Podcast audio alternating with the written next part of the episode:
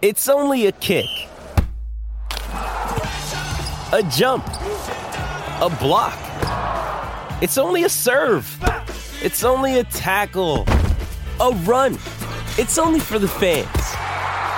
After all, it's only pressure. You got this. Adidas.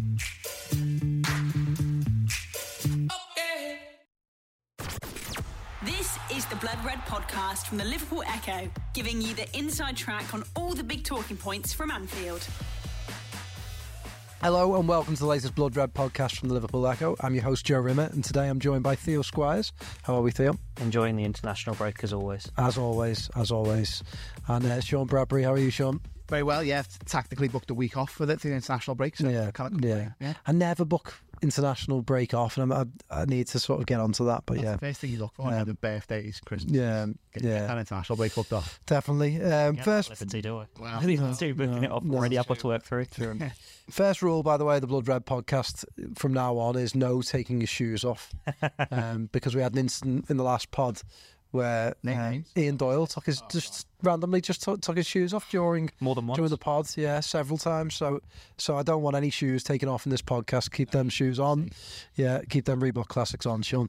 Um, right. Well, I thought today because we're um, obviously mid international break, not a great deal to talk about. Saying that, Liverpool players doing well um, during the international break. A lot of goals going in for Nunez, Diaz, Salah, several of them for Salah. Szoboszlai with a good performance.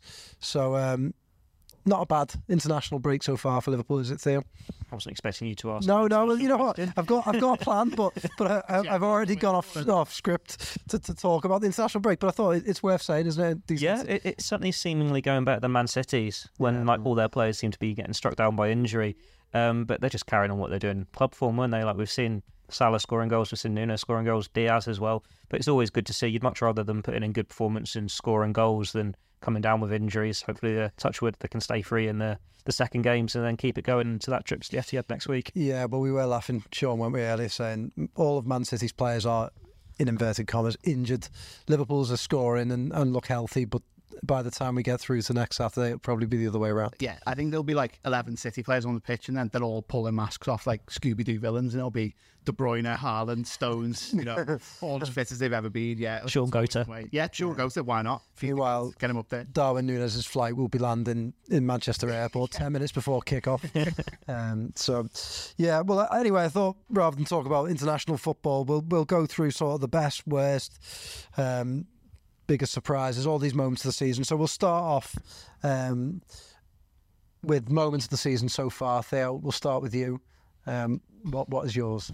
Let's go with uh, Newcastle away. Yeah. Nunez coming on and winning it for Liverpool. Like that was the moment where actually this side have got something about them now. They're they're not going to be scarred by last year. It's still very early on for some of these youngsters or some of the new signings.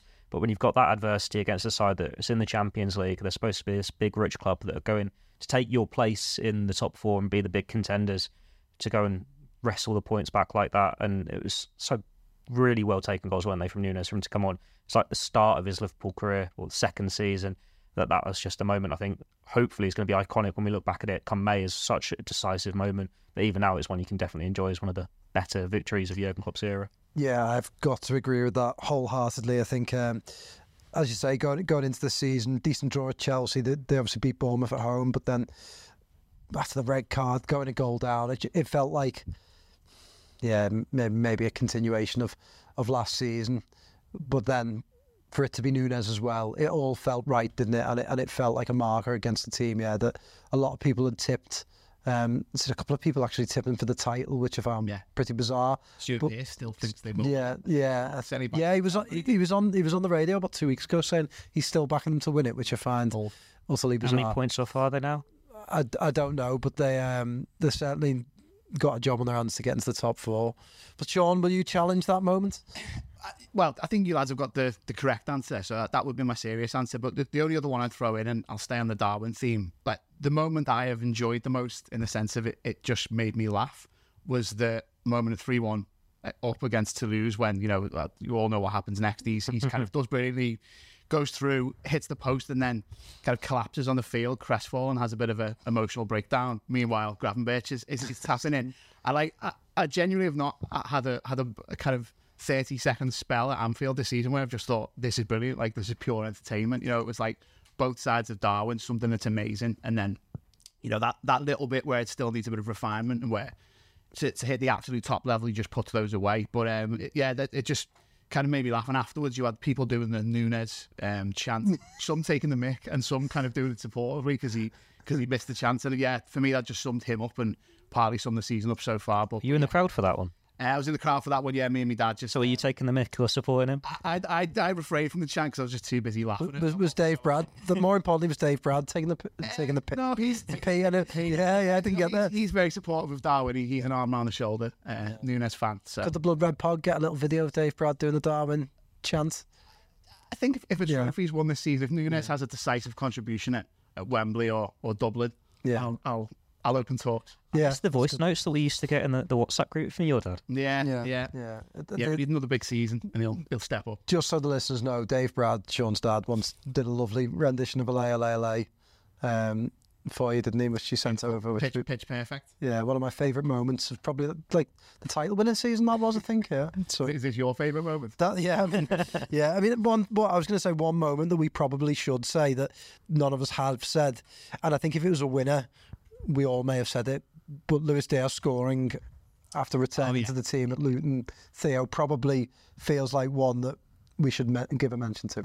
Yeah, it was like a testament to him, like to overcome the, all the adversity he had, to be able to actually get on that pitch when he hadn't been sleeping. Obviously, he's so worried about his mm. parents. He's been told not to go back to Colombia because mm. he's a security risk. I know there had been the messaging at that point that they are going to release him, but he still hadn't been released. It was still uncertain there, and he just can't fathom what was going through his mind. So to go on and get that goal. Um, I'm sure it was similar for him in Colombia last night, was it? Where he's getting a couple of goals and now he knows his dad's safe. He's celebrating with his people. But yeah, it's just a credit to him how he's managed to come through all this and just put it all behind him. Uh, it's great to see that it ended positively for the family. Uh, I think there are reports saying that the Diaz family are going to come over now, aren't they, after the international break? So that that's going to be a great scene as well. We think next time they're playing at Anfield, if they're there watching. But yeah, it's just like I said, credit to Diaz the fact that he could go in and get that iconic moment. Definitely. Well, we, we've gone with moments, so these often sort of cross the lines. But goal, um, just the goal itself, perhaps. Sean, go on. This is difficult because I think there've been some great individual goals. Um, They're all counter attacks, aren't they? there's a lot of counter attacks, but then there's been a few kind of foot like attraction engine, Alan Partridge commentary style ones. Obviously, Szoboszlai. I, I really thought the Jota one against the one we've just seen against Brentford, where he kind of literally scored the goal that is in He his scored about he scored about three times, hasn't he? That, yeah, God. yeah, puts inside, and, and yeah, that was a really good one. But I'm gonna ref- go back to the answer that you guys gave for the last one, and I, I just think joint first place both those Nunez goals because eh, hmm. that they were the ones for me where I thought he he has the ability now to kind of keep a cool head, and if you find him in the right areas and use him in the correct way, Yeah. and he can finish like that, then you know. On, on on an individual level and on a team level, I thought those goals in that game, you know, kind of meant so much. So, yeah, two two prizes for Darwin. Yeah. Are we just reviewing Darwin Nunez' Nunez' season now rather than Liverpool? Well, well, just to follow up on that, that, it was just so important for him, wasn't it? You know, as you say, for the team as well. But it felt it could be a transformative moment Yeah. when suddenly Darwin Nunez believes he belongs. Absolutely. That, I'm, I'm asking you that question. No, no, you, you said it better. Elaborate. I, I, I fundamentally agree. Yeah. Um, Theo, goal of the season so far. Uh, I quite like the Jota ones against Toulouse, which were basically the same goal on it each time. He's done all that individual run, but it's got to be Szoboszlai versus Leicester. Yeah. Like that, the excitement of it being a new signing, doing that in front of the Kop. Uh, it was foot like a traction engine, and that's when like your eyes are open to what a talent he was. It's something that we haven't seen from too many players since Gerrard left. Like I know you've got Fab- Fabinho scored one against City. I think Ox has obviously got one against Man City as well. But for Szoboszlai to do it, it's like, hello, we've got we got an exciting one here. And in, and in the world's greatest cup competition as well. That too, So on obviously. the grandest stage of them all. You Could um, lead us the to third round. Wembley which- soon. The third round's often the best round as well, I say, at the League Cup. Um, just when you, you start on that journey, it's really exciting. Um, I- you know what? I, I, it's not my goal of the season. I, I would probably I'd probably agree with both of you there. I, I love Nunez' second at, Newcastle, even though I've used it for moments, is also such a great goal. And then that's the Bosley one. But but I thought the first goal they scored the season against Chelsea, the, the ball out out from um, McAllister to Salah, another brilliant ball through to Diaz, and, and, and getting that goal, I thought was just a really incredible goal. And, and you know, obviously the they almost went two up, didn't they? There, but for the um, the offside flag. There's been so many But, good yeah. moves like that. You can say even the, the one at the weekend, Salah's first one. Yeah. You got Matip winning it in midfield, the pass from Trent and the layoff from Nunez. That's probably something else we should say for a moment of the season. Matip, when he got booked. Oh. The, the little breakdown he had there. But yeah, like there's so many of the goals they've scored have been this back to front counter attack, and it's all these smooth passing moves, and they're not as eye catching when you until you break them down. Like you can see a Szoboszlai goal, even Szoboszlai's against Villa or the other Thunderbolts, and you go, "Wow, that's a stunner." But then when you watch the replay, see how many passes have gone to it, the movement. Yeah. That's what this Liverpool team very good at. And when it's early days for the new signings, and the fact that has just clicked, it's really exciting to see. Yeah, I said this at the time about the, the Diaz one, but I'll, I'll, I'll repub this. I'll, I'll say it again. But like that, the, what I really liked about that was it, it felt a bit like a Mane goal. You know, the way he's like, Yeah. rather than him doing something magical on the outside of the area and cutting in or, or whatever, it, it's him arriving at the right time Yeah. in the right in the right area. And you know, I think that's been a little bit of a of a quiet hallmark of his this season. And even as Theo referenced the two international goals he just scored for Colombia. Both headers, and Yeah. I know there's been, to be fair, there have been a couple of Diaz headers for Liverpool. I think haven't there? Well, that really brave one was it against Brighton, and and Oh, was that when he got his head taken off? yeah, yeah, yeah. Was it was that a header? Can't remember. But but you know, uh, He just got clump. Uh, yeah, yeah, yeah, clobbered. His head was involved. but but yeah, I think if the the more he can become partly like a Mane and retain his Diaz qualities, that's you know, it's I think that's the story of all the attackers, isn't it? It's Salah's having arguably his best season since his first one, maybe 21, 22 as well, when you know there was just an abundance of goals and assists. But Jota's looking a more complete player. Nunez is, and and so is Diaz, which is just remarkable. Poor Cody. Cody, well, yeah, I think I'm going to be giving Cody a mention shortly. So yeah, yeah, Yeah, we won't forget him. Yeah, we'll, we'll, we'll bring up Cody in a bit. But that, I think that the great thing about all the five of those players, and, I'd- and include Gakpo in this, is that they complement each other as well, don't Yeah. they? They've done well to, to build an attack like Salah, Mane, Diaz, that, that feeds off each other, that, that seems to feed off each other's qualities, um, which is great. So, But we've been positive. So the worst moment of the season so far, Sean, we'll start with you. Oh, it's quite it's quite difficult. This um, the obvious one would be Spurs, but I'm actually not going to choose that. And, and I don't want to dig an individual out, but for me, it was not going three one up at Brighton and and then failing to kind of convert that game and being pegged back because So you're digging out Gravenberch. well, yeah, but like I just thought like eh, that that week.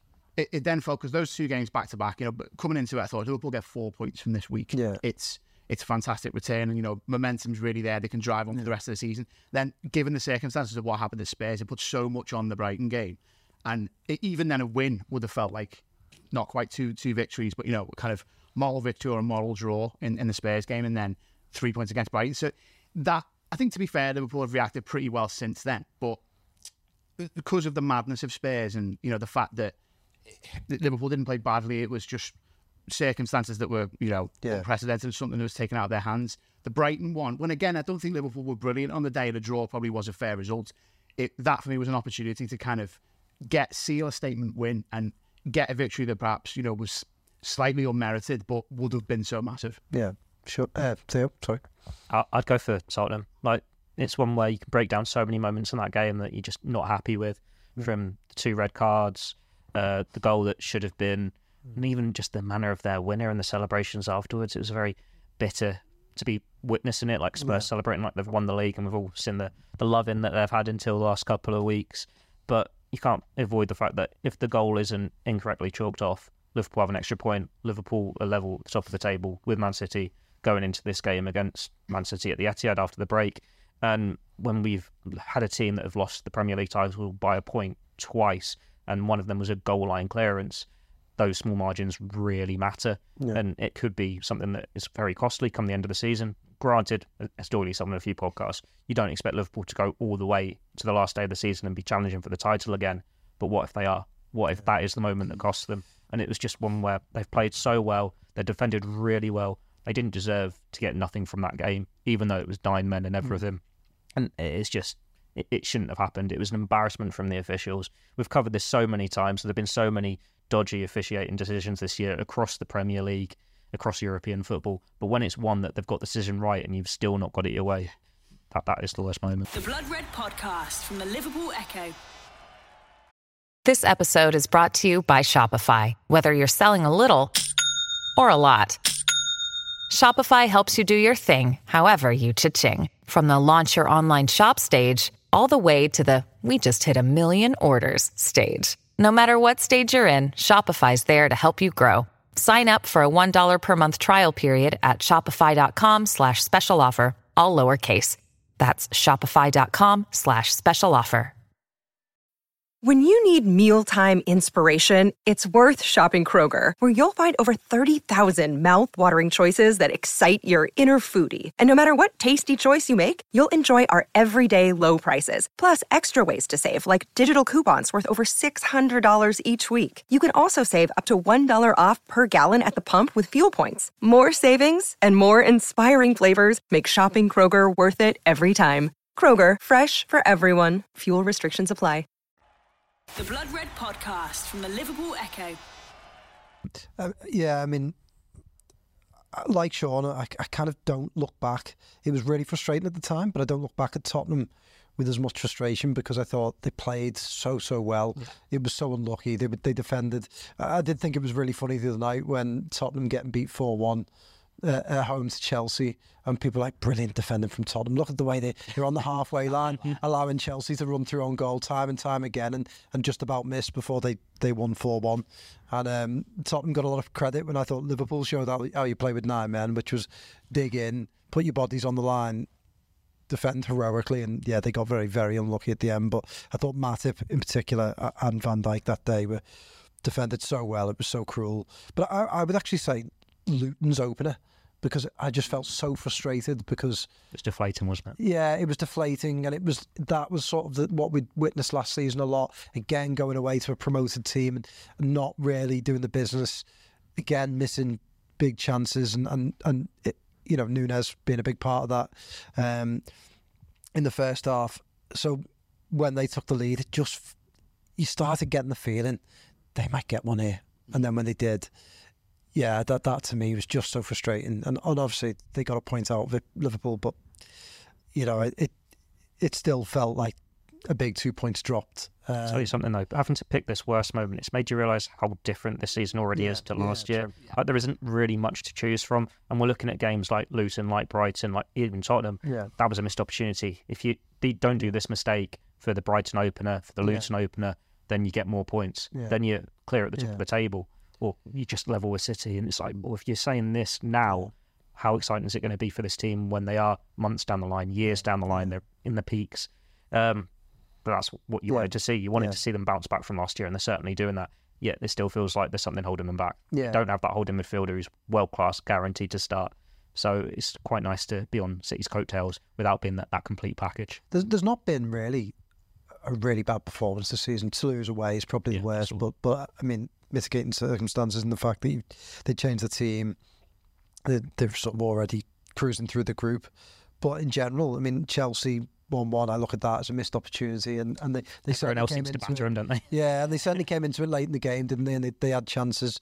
Obviously, we talked about Spurs, Luton. All right, you know, I, I think a draw was a fair result, but but Liverpool had chances early doors. So th- there hasn't been a performance. Even Brighton, like you say, a chance to go 3 1 up. Definitely. And I'd, I'd, say, you know, my choice of Brighton was more based on feeling and the fact that it came after Yeah. It's like in, in isolation, I think a draw at Brighton uh, yeah. this away this season, you know, mo- most teams would take that. Apart yeah. from, you know, maybe City, yeah. a couple of other challenges at the top. But, but like you lads have said, we're not quite scratching around to find bad moments because obviously, you know, that there have been some, but they are literally the only ones you could choose from. And like, you know, the, the Europa League game okay, it was a defeat, it was unfortunate, but you know Liverpool really rallied, could have perhaps had a legitimate in many people's eyes equaliser at the end. And there's a pattern. I remember Andrew Beasley put a tweet out after that game of like, at this point of European seasons, it's often like the fourth game where there might be a little bit of a dip. So I wonder whether that's something that's kind of yeah. almost just baked into the way Klopp constructs seasons and yeah. how, what they do in training. So yeah, I, I just think you have to kind of nitpick to find bad bad moments, really. Yeah, you know, it's, it's yeah. been so positive, as Theo yeah. said. Yeah. Okay, so back to positive player of the season so far. Theo, we'll start with you. There's been a few, isn't there? Um, it's got to be one of the forwards, I reckon. Mo Salah. Can't look past him with the number of goals he's scoring, number of assists.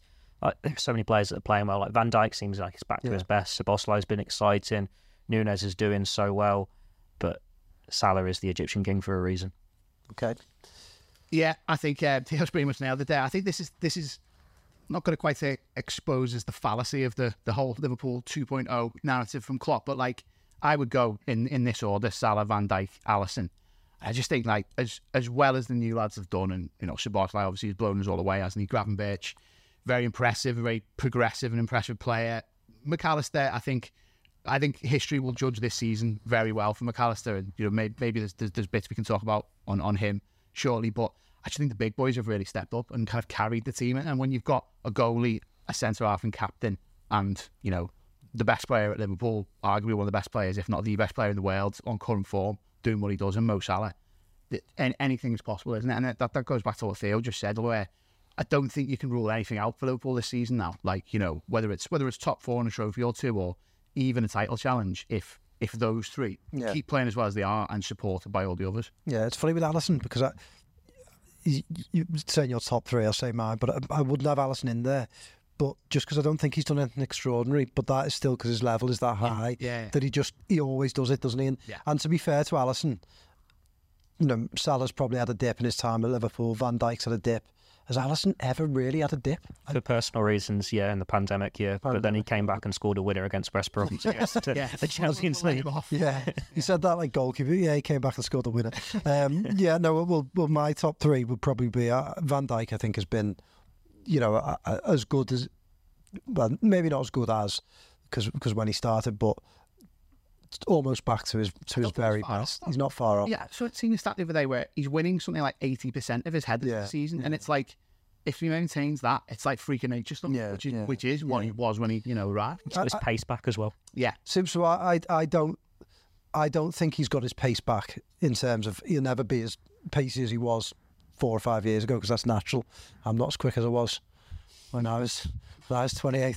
But um, around for a junior. yeah, but um, but uh, but I think he's adapted differently. I, I, I almost think like I look at him now and he plays a little bit, albeit you know. A, a higher standard, and I, you know, I love Sammy as a player, but I'm looking at him the way Sammy played, and he's adapted his game, and he wins so many headers. He, he sort of leads that defence so well. But yeah, I, I, I think he's just been superb this season. He's he's been a great captain, um, and yeah, I think I think he's just been supreme. And, and when he's playing, other other areas click, don't they as well? So, yeah, he's been brilliant. Salah definitely second. I'd throw Nunez in third, and, and I'd throw Nunez in third, despite the misses. Despite you know, we've probably seen more comedy Nunez misses this season. You know, I'm thinking Toulouse, I'm thinking West Ham before he scored. Um, Was it Villa So- where he had the header at the far post? It was open goal and he, he put it wide of the cup. Was it? Yeah. I'm, I'm He's had a few. yeah. There was one against Union, like, like six yard box against Union. Um, and then so so I'm thinking and Luton as well. There was there was a couple of misses against Luton. God, yeah. Um, so so you, you, yeah. So you're thinking already I was up to almost five comedy Nunez misses, but there's been so many great moments from him, and he's sort of encapsulated this this sort of bright newer team. You know, it, the effort he puts in, the the, the work rate, and then I, I thought. Klopp's quotes about him after the uh, the Brentford game the other day, even though he didn't score again, very unlucky not to with, the- with the two ruled out. But in the way he sort of he led the line so well. He, he linked up with Salah so well, and it, it wasn't all about scoring a goal. It was about being a part of a team performance, and and I, and I think he keeps growing, and um, and that's really really exciting. And yeah, so I, I'd put um, I'd put Nunez in my top three. That's a very fair shout, especially when you know the partnership between him and Salah could potentially become, if you know things go well, they both stick around and, and Liverpool kick on like one of the great attacking partnerships. You know, it's, it's really got you know there's still time, and and every time they play together and find each other in the right areas, it just looks so dangerous. But I agree with you on Nunez and and the idea of yeah this, this the kind of thing last season of oh you know he's an agent of chaos. I I think he he now creates chaos, but in a much more ordered and structured way. Yeah, You know, yeah, like he, yeah. he, as you say, he is more part of the team, and that we know when Diaz first arrived and he had that six months where there wasn't always end product, but he just ran teams ragged and his output just in terms of work Yeah. and pressing. I think I think Nunez has got a bit of that, and and it was it was as Klopp said, you know, he will be one one of my first names on the team sheet when he learns the art of defending from the front, and I think like in a, in a more simplified way because of the likes of Szoboszlai behind him. It's a little bit easier for him to do that now. Like he- he's not having to do a Firmino impression. Is he? It's very, very different, but but it's very, very effective. What I like about him as well is there's been so many times in Liverpool's Premier League history where they've gone and signed that target man, going, it's not quite happened the year before. They've just missed out on the title. and They need a few more goals. Let's go and get a plan B. Yeah. Whether it's like an Andy Carroll, a mm. Benteke, that sort of forward, and then Liverpool play them and go, yeah, they don't suit us at all. Why have we spent all this money on them? Nunez is the mixture of that plan B, causes the chaos, is that threat in the air. He's got the pace and as well the power. He- He's like when you face Drogba at his peak, Yeah. and Liverpool always hated facing Drogba because he always scored, always big moments in Champions League games or decisive Premier League games. Well, Liverpool have now got that sort of player, and if you think back to Drogba early on, he was getting a lot of stick for handballs or diving for not scoring enough goals and missing. And while it wasn't the same attention to it because it wasn't as big on social media or anything, he wasn't this comical figure. When he exploded, it was 30, 40 goal seasons. Ends up winning them the Champions League, and he's a big legend. Nunez is even younger than I think when Drogba went to Chelsea. So if he can have the sort of impact there, ten years at Liverpool, he is that successor to Salah in the attack of getting all these goals. Uh, He just makes football fun. you like watching him. It doesn't matter when he misses against Toulouse because it's enjoyable. But you, you, it doesn't matter so much because you know he'll arrive again. You know, that I, I, I know with Nunez, if he does miss something, chances are two, three minutes later, he'd be back trying to get on the end of something. And, you know, that, that one time when he collapsed to the floor and ironically Liverpool scored a second later was the, the one time that you show, seen him show real emotion about missing one.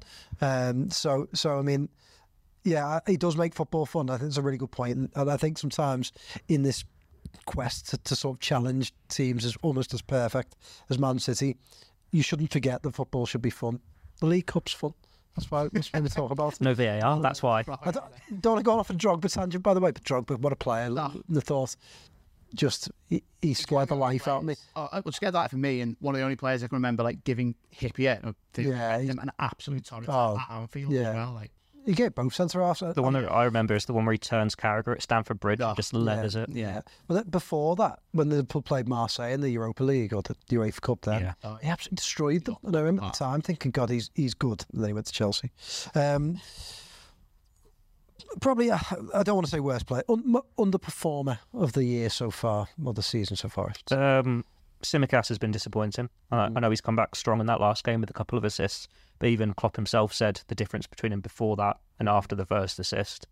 Um, you wanted him when he had this opportunity to grab it with both hands, and, and maybe he's a player that just takes a few games to get up to the level, and you're hoping he can come in stronger now. But it hadn't been the best start of the season for him. McAllister seems like he's getting worse. There's more attention on him each week in that holding midfield role. And while the stats are backing him up for in terms of winning it and everything, he's still a little bit slow. Yeah. Um, Endo, I suppose he's one shout as well. just we haven't seen enough of him. I'm mm. going to throw Thiago in as well. Like he was a player that could have left in the summer. He was supposed to be fit for the start of the season, mm. and we just haven't seen him. Yeah. We're not going to see him until 2024. He's out of contract in six months. He's one of the highest earners. Like this midfield has been bought, put together for the future. He doesn't seem to be part of that future, and it's while he could come in, make a big impact second half of the season.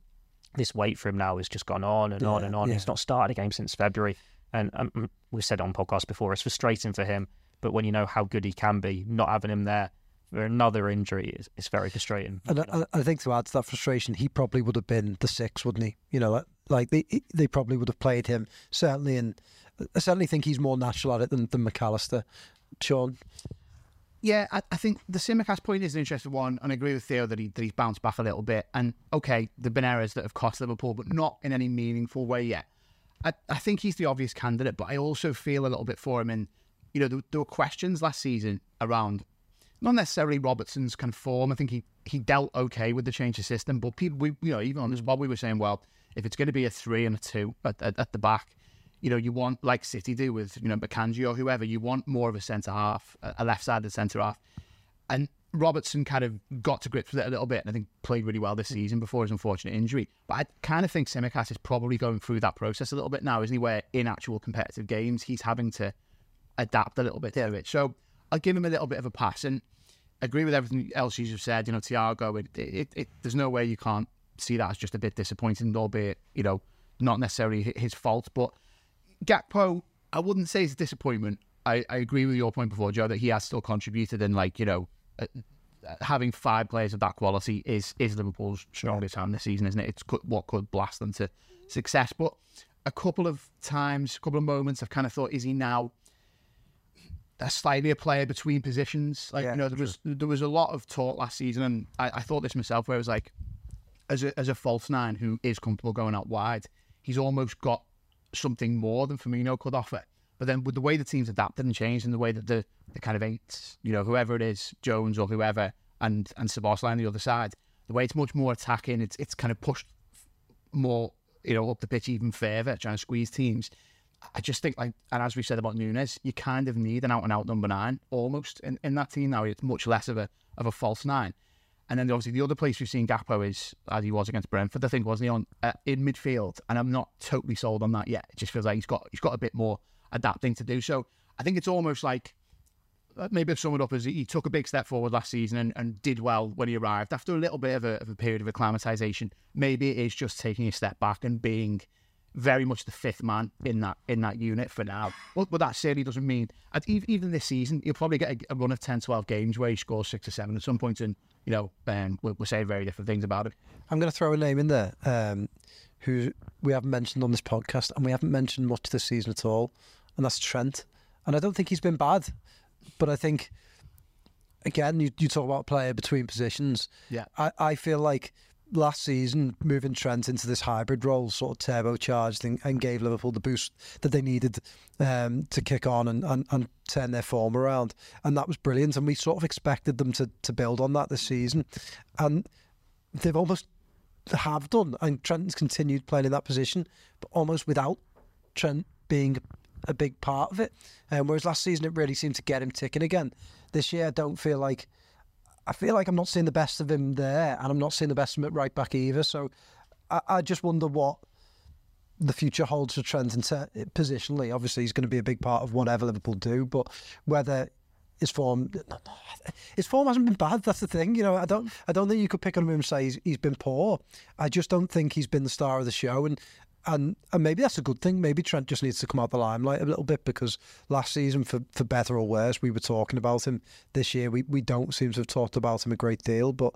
You know, I know Klopp mentioned the other day. Someone asked whether he could move into that that position, um, and he and he, he sort of said, "Oh, well, we'll still lose the best right back in the world if we do that." But I don't really feel like we're seeing Trent as the best right back any, in the world anymore, nor are we seeing him be really influential in that in that middle position. So, yeah, I mean, I, I'd love to just see them experiment with Trent in the middle of the park once or twice, just to scratch that itch. Um, I'm going to see it at the weekend because I know how much you love those England games. no, yeah, yeah. well, I won't personally see it because I, I won't watch. So, yeah, what what yeah. I will say about Trent is um, he is having to adapt because it isn't just a you are now in midfield when you go in inverted. Uh, there have been times when he stays out wide. There have been times when he has to drop to centre back. Like you can say when they're adjusting this system, it doesn't seem as fragile defensively this year as last year. Yeah, there isn't as much of where is the right back supposed to be, where is the right centre back supposed to be, and that was a step in the direction. But if you break down his performances, he's not getting the assists he was. Like you're missing him being out wide and whipping in those crosses, but he's getting a lot of those pre-assists. Like he got the one for the Salah first goal, didn't he? When he's whip, whipping that through ball through the line into the middle, and then Nunez has got the assist. But that comes because of Trent's vision. Yeah, true. He is the one. That was a great pass as Yeah. well, wasn't it? And he's done a few like that. Like he was unlucky not to actually get an assist against Luton. I think it was when Nunez hit the bar in, in the first half. He's still having an impact in midfield. It's Yeah. just in a different role now. He is not the one who's the number 10 from right back. He's just quietly going about his business. And because we've seen him get 15 assists in a season, put in a, a few screamers from the edge of the box, you want to see that as well. Yeah. Liverpool have had to adapt, and whether there's a way of complementing both or this is new Liverpool, we'll wait and see. Like it changes when Yeah. they've got the next Fabinho in holding midfield, whether that's Bajcetic when he's grown up a little bit and developed and he's free of injury, or they sign someone else, or Endo's just steps up, or Mac Allister can do it. Maybe Trent does it himself, but you think it's still year one for Liverpool. They are learning to grow into a team together going forward, and they will still a few more Yeah. pieces they need to put in this puzzle. Maybe that we're not talking about him as much. I think is is, is probably a good thing for Trent right now. The Blood Red Podcast from the Liverpool Echo. Another day is here, and you're ready for it. What to wear? Check. Breakfast, lunch, and dinner? Check. Planning for what's next and how to save for it? That's where Bank of America can help.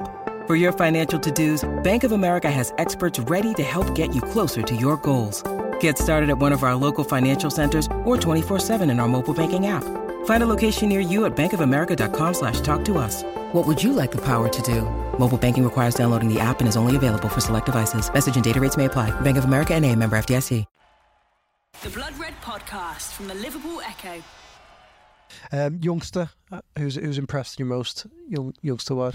It's got to be Jarrell Quansah, Yeah. hasn't it? Yeah. You know, it, it very much feels like his his breakthrough. And the thing that's impressed me about him, it's a little bit unfair to make this comparison because obviously it's different positions, but sometimes when a youngster breaks through, and I'd say Curtis Jones is the most obvious example of this, they come through and you still think their mentality, not even the mentality, they're kind of what they what is ingrained in them to do as a player is is still big fish in small pond. And you know, when Curtis still came through, it was what came through. It was like he wanted a lot of the ball. You know, the criticism of, of him, which I think he's done a lot to to kind of debunk now, is that he kept held onto the ball for too long. It felt like he was like, "Give me the ball and I will try and do something," because that was probably what he was used to as being the best young player. Whereas with Quansah, okay, very different position as a centre half. You're not going to be like, give me the ball and I'll try and, you know, create a, an attack necessarily. But it, it just feels like he's ingrained in what it is to be a Liverpool centre back. And to have that as a youngster, that attitude of, you know, I will go out on the pitch and try and do to the best of my ability what Van Dijk or Konate or Matip does or Gomez in their absence, I think is is incredible, really. And and it's, it's still very early days. Like he himself said, I think he's only played nine games or so Yeah. for Liverpool, hasn't he? And, and you know that that's not his end goal. He's got ambitions beyond that. In a, in a chat, uh, Theo and others have with him this week, which which is great, and I'd encourage everyone to seek seek that out and read it because it gives a measure of of the man behind the player or the young man behind the player. But but I think so much is there you know, already as as a as a young centre half, and like you know, like like someone like Elliot, obviously obviously looks at Salah and tries to mould his game on on this you know hero who he's playing with and and is, is also a teammate. I just think you can see it with Quansah that he's trying to do that with Van Dijk, and, and why not? You know, it could he could be good enough. Quansah. Yeah, it's got to be Quansah. Um, look, it was around this time last year when the World Cup was coming on. Um, we went out and we spoke to a few of the Liverpool Academy players out on loan, and you could tell they were all young kids. Like they're not giving you the best answers. Yeah. They're still very sheepish, and you think you need to do some growing up. Whereas, as oh, Grow up. you need to, You're interviewing them. you need to mature a bit as a player, don't you? You need to get that experience. Whereas speaking to Quansah this week, he- was just leaps ahead of what you'd expect him to do. He was showing maturity beyond his years. There were really measured answers, and he was just showing how much effort he's put in behind the scenes to get here. Whether it's going off his own back to ask for clips of Van Dijk and the Liverpool defence to study that, watching South American defences, watching Spanish defences, Italian defences, he just came across really well and really likable. The answers are really They're good. I mean, good. I- obviously we would say this, but but I, I would say go and re- go away and read that interview yesterday. It was um, it was just yeah, the, the, so intelligent, wasn't it? And, Yeah, and like, so mature. The confidence there that without the right tone would come across as arrogance. But you think you hear him going, "I want to be one of the best in the world," and you don't thinking you're a bit risky saying that. You're thinking, you know what, you probably could be. Like you give it a chance here. Like he's got all the attributes you need for a centre back in terms of he's massive, he's really good on the ball, he's good in the air, he's quick. Like that, that's what you need. I'm not going to say he's going to be another Van Dijk, but you can see why he's come into this Liverpool first team and he doesn't look out of place. Like they wanted a centre back in the summer, they didn't get one, and you're not going there. "Oh, we're really short in defence. Like we've seen a few young centre backs come through, whether it's Phillips, Williams, uh, Koumetio, and they're lacking something, whether it's pace, ability on the ball, just raw and make mistakes. We've not seen that from Quansah yet. He said in this piece as well, I will make mistakes at some point, but they don't define me. Everyone makes mistakes. Show me someone who has never made a mistake. And he just seems to take it all on his chest, uh, takes it and moves on. And he's like really relaxed. And you're just excited to see what comes next. Like something else I'll say on him. When a centre back comes through into a first team, when they're that young, they're normally playing right back or they're playing midfield. Like it's the famous Carragher quote, isn't it? You're either a full failed centre back or you're a failed winger. You don't go in and straight away and start in your preferred position because it's a risk to play you at centre back. Same for centre midfielders. You play him somewhere else because you don't want to put a kid there. But the fact that he's come in and he's rising to it, whether it's Newcastle, they were 1 0 down when he came on with 10 men. Yeah. And he's part of that that gets Yeah. the win. Yeah, Wolves starting, and he's had other games as well. He's came on, he's making an impact. And you're just excited to see what comes next for him because Matip's out of contract next summer, 32. Van Dijk's 32 as well, out of contract the year after. You might expect the captain to get a new contract, but you wouldn't be surprised to see Matip go on. Uh, like Konate's got his injury issues. Gomez is out with an injury at the moment as well. Quansah could be turned to more and more here. And when he's had this really good loan with Bristol Rovers, and you're looking at these young players, how what they do the first half of the season, you think maybe get get a loan in January. You don't want him to get a loan at all. You want him to stay part of this team, keep getting opportunities because if he keeps this up as a 20 year old, he could be first choice within four or five years. The, uh, I'd say sooner than that. You know, if if he keeps this up, I mean, it, the the most impressive thing about Quansah and, and by the way, clean sweep, I would say Quansah as well, is, is his passing. I think his passing. Yeah. I mean, you see a lot of players. Nat Phillips came in, and you know, in terms of aerial and, and, and tackling and blocks, the sort of bread and butter of a centre half, you couldn't really knock him. You know, pace, positional passing, perhaps they, they were the, the elements that you, you might you might look at. But but Quansah's passing is just levels above what you see from a lot of a lot of young centre halves and. You know, I, I really like the pace he puts on the ball, the tri- types of passes he plays. Like you said, Sean, playing like a an elite Liverpool centre half, or certainly trying to mimic that style. Um, and yeah, we with a centre half, I think as well. You just they just need time, don't they? You know, it, it, nine good games isn't anywhere near enough to know whether this lad is really going to kick on. But but um, it's certainly been nine very good games, and and, and, and very exciting as well. Um, considering I don't think we probably would have expected too much of him this season. And on that, um, quickly now because I think we're, we're starting to run out of time. I've got a few more questions for our Surprise of the season. Oh, surprise! Let's throw Quansah in there as well. Yeah. I, I know you just said that, but I've got an answer. Can I give my answer? Okay. Never mind yours. I'm sure. you- Joe Gomez. I was going to say surprise of the Yeah. season. I, I, I, I sort of had Joe Gomez as ki- his Liverpool career kind of winded down. You know, in the summer, I wasn't really sure whether he'd stay, and I, and I wasn't really expecting much of him this season. But wherever he's played, and he's played pretty much all over the back, the back four, he's stepped into midfield, copying Trent. Perhaps not as accomplished there as as, as Trent is, but but it, he's not Liv- Liverpool down. He's been very good. He's put in some of his best form. He's almost scored a goal, which um, yeah, I mean, it's something for him. And and I think has has sort of reminded us why he could have quite a long future at Liverpool. The the one other question mark that I would always had hanging over him across, across his time at Liverpool was was fitness.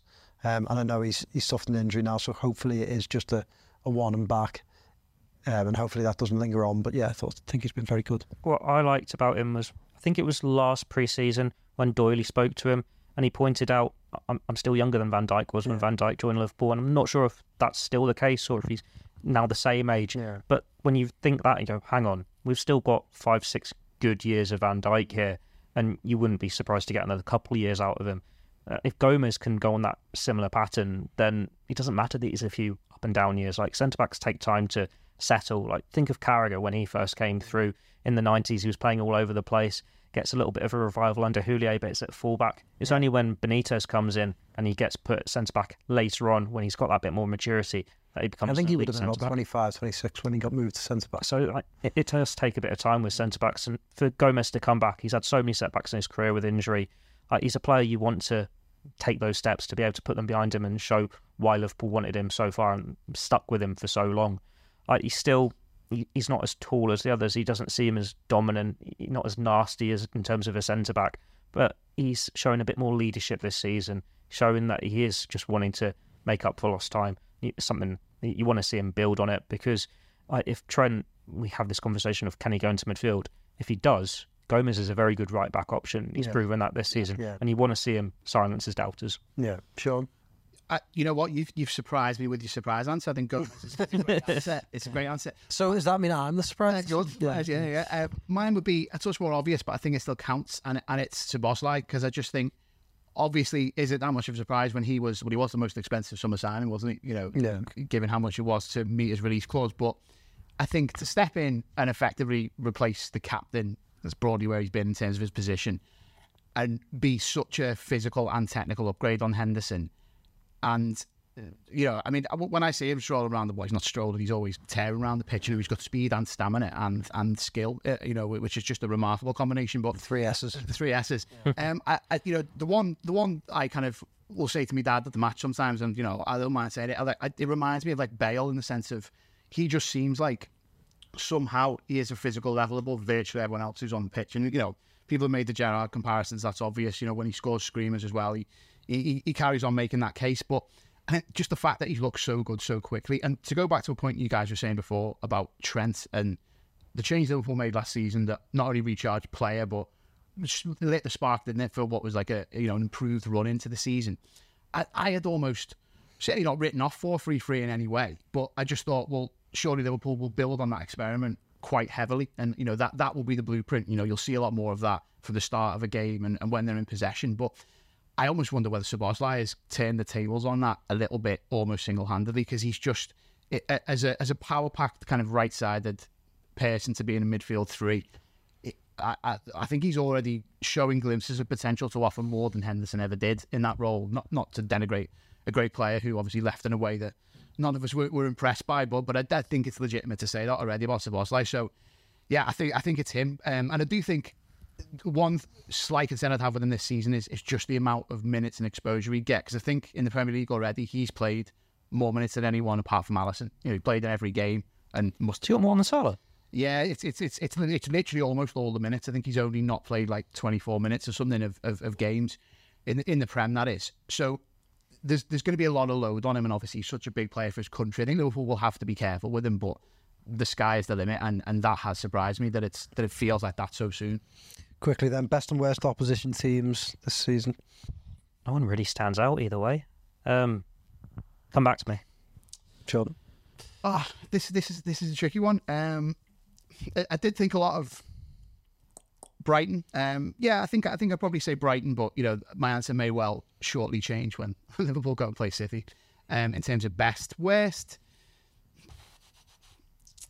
it's a difficult one. That um, Everton. Kind of admired whatever Our, tried to our do producers just locked up. no one really stands out as a as a worst yet because even like you know I think that says a lot about Liverpool this season, doesn't it? I don't feel like they've played anyone that you think, you know, like they, they breezed past Aston Villa, hmm. but Aston Villa have been very good throughout the season, so you, you couldn't really say Aston Villa. Like Toulouse, um, putting five past Toulouse, but they didn't play badly. Yeah, and They go and beat them in the return game. Well, even Wolves, you know, at the time, I thought Liverpool sort of it, wiped the floor with them in the second half, but again, they've done all right this season, and uh, Man City lost there. You know, they, they they've proven tricky. Um, you know, Brentford, same. So, you know, it, it is hard to pick a best and worst, and I haven't even got my own. So, The best one will be Man City, you'd imagine. oh yeah, Uh, That, that's going to be the test of Liverpool. If they can go and get a win there when they rarely win at the Etihad, like you know, they are serious this year. Otherwise, it's just another year where City walk away. But that, there hasn't been a team that you think God, they were awful. Obviously, Liverpool haven't played Manchester United yet, and that'll come in December. So I'm sure that that could soon be the answer because it seems to be every time in the recent years. But yeah, like it's just been pretty much routine for most of the victories. They, they obviously weren't the worst too, but I, I do look at Tottenham and Newcastle and the way they played against depleted Liverpool teams in terms of the red cards, and I wasn't very impressed with either of them. Yeah. and I, and I think for what they're aspiring to be, and even though Tottenham had a brilliant start to the season, I, I think that if Liverpool go down to ten men next weekend against Man City, they would absolutely, you know, We I- saw that in I what would fear for 2017, Liverpool. 18. Was that five 0 with ten men? Yeah, yeah, exactly. Yeah, and and you know I won't name names, but you can work it out. But one reporter said at half time of the Newcastle game, it was most likely be a cricket score, and I think good teams I can understand, but against Newcastle, and and, and yeah, and, and they didn't impress at all. Really, they didn't seem to have that extra class to, to then make Liverpool really pay. And the same goes for Tottenham. So. Um, I wouldn't say they're best and worst, or, or sorry, I wouldn't say they're the worst, but I would say They're not as good as they think. They are. yeah, I wasn't Yeah. impressed by them.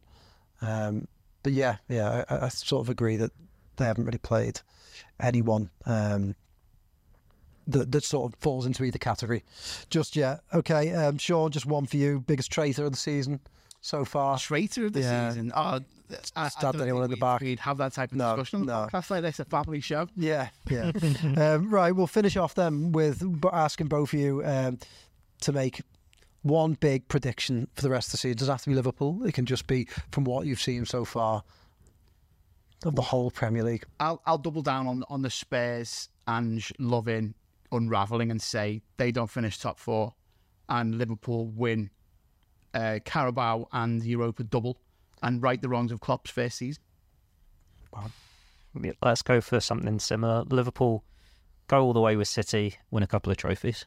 Yeah. I, I, I was going to say the same about Tottenham. I think they'll finish sixth or seventh and they, they will have a really bad run at one point and they will drop them out. Um, It feels like that could come now, and you know what? If they respond to the setbacks that have just happened and regroup, fair play to them. That that that's Yeah, a sign yeah, that, it, that yeah. they really could be in for a, a good ride. But I just feel like, like uh, basically expanding on what you've just said, the rate that they've had to go and how exhausting it's it's kind of been, as much as it's been exciting for them, just to stay at pace with City, who are depleted, and Liverpool, who have clearly got room for improvement, and Arsenal and others, is you know I think that's quite telling. Yeah. This is what I'll say about Spurs and Arsenal is that they think they're challengers. You can throw Newcastle in it as well, but when they have injuries, the, the wheels come off a little bit. Whereas City, as we mentioned at the start of the podcast, there are only a few injuries. Guardiola's mentioned that earlier in the season.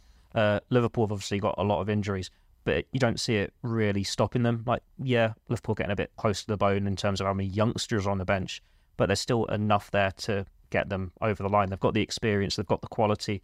Whereas Tottenham have got so many absent at the moment, and if they're out for a, a couple of months, even a few weeks, They, you they see where they the go. Squad, do they? Uh, uh, Newcastle's a funny one because I do think I think teams like Man United and Chelsea because Chelsea had such an erratic start and they seem to be getting themselves together a bit more now. But and United again, there's been they're, just having a great Man United crisis season, aren't they? I mean, they, they are overshadowed. The Newcastle have been bang average, really.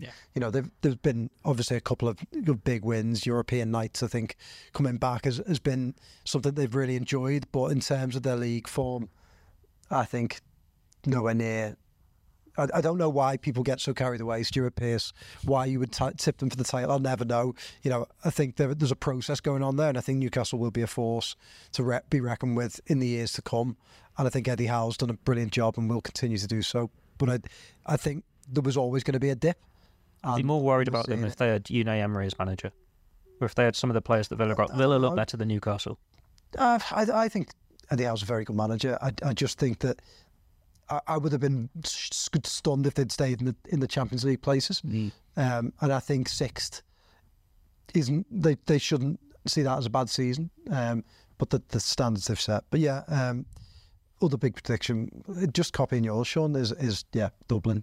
Um, Dublin. Then you go on with Dublin. hopeful or more bothered about Dublin than, than Wembley for the Carabao.